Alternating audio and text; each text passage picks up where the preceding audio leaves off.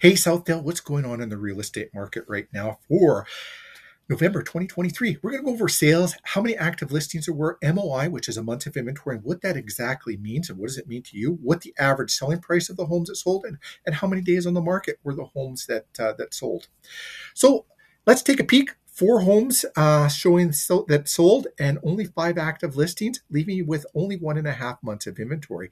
Average selling price 539000 of the four homes that sold, and average days on the market showing at 33. So now let's talk about a months of inventory. Well, that's a metric to determine the liquidity of any real estate market. Zero to four months is a seller's market, four to six months is a balanced market, beyond six months is a buyer's market. So as you take a look through the year, you've been in a very good seller's market all the way through throughout the year with Southdale. Uh, selling price popped up a little bit. I do believe there was a more expensive house that sold that was on the market a little bit longer, and that you know helped inflate the numbers when you take a look at you know your we're in the kind of the mid fours was the average selling price uh, if you take a look at it there.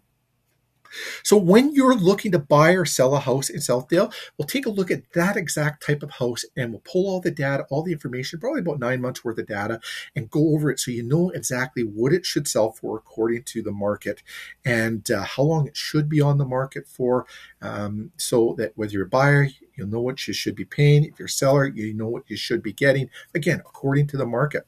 So, what real estate related questions do you have? Reach out to us. Let's have a real estate related conversation. We love going over things with people and helping them out, helping take them through the process to make it as uh, stress free as possible and make it a fun process for you and enjoyable uh, and uh, helping you make the right decision when you're purchasing a home or selling a home. Because most of the time, that's a person's biggest asset.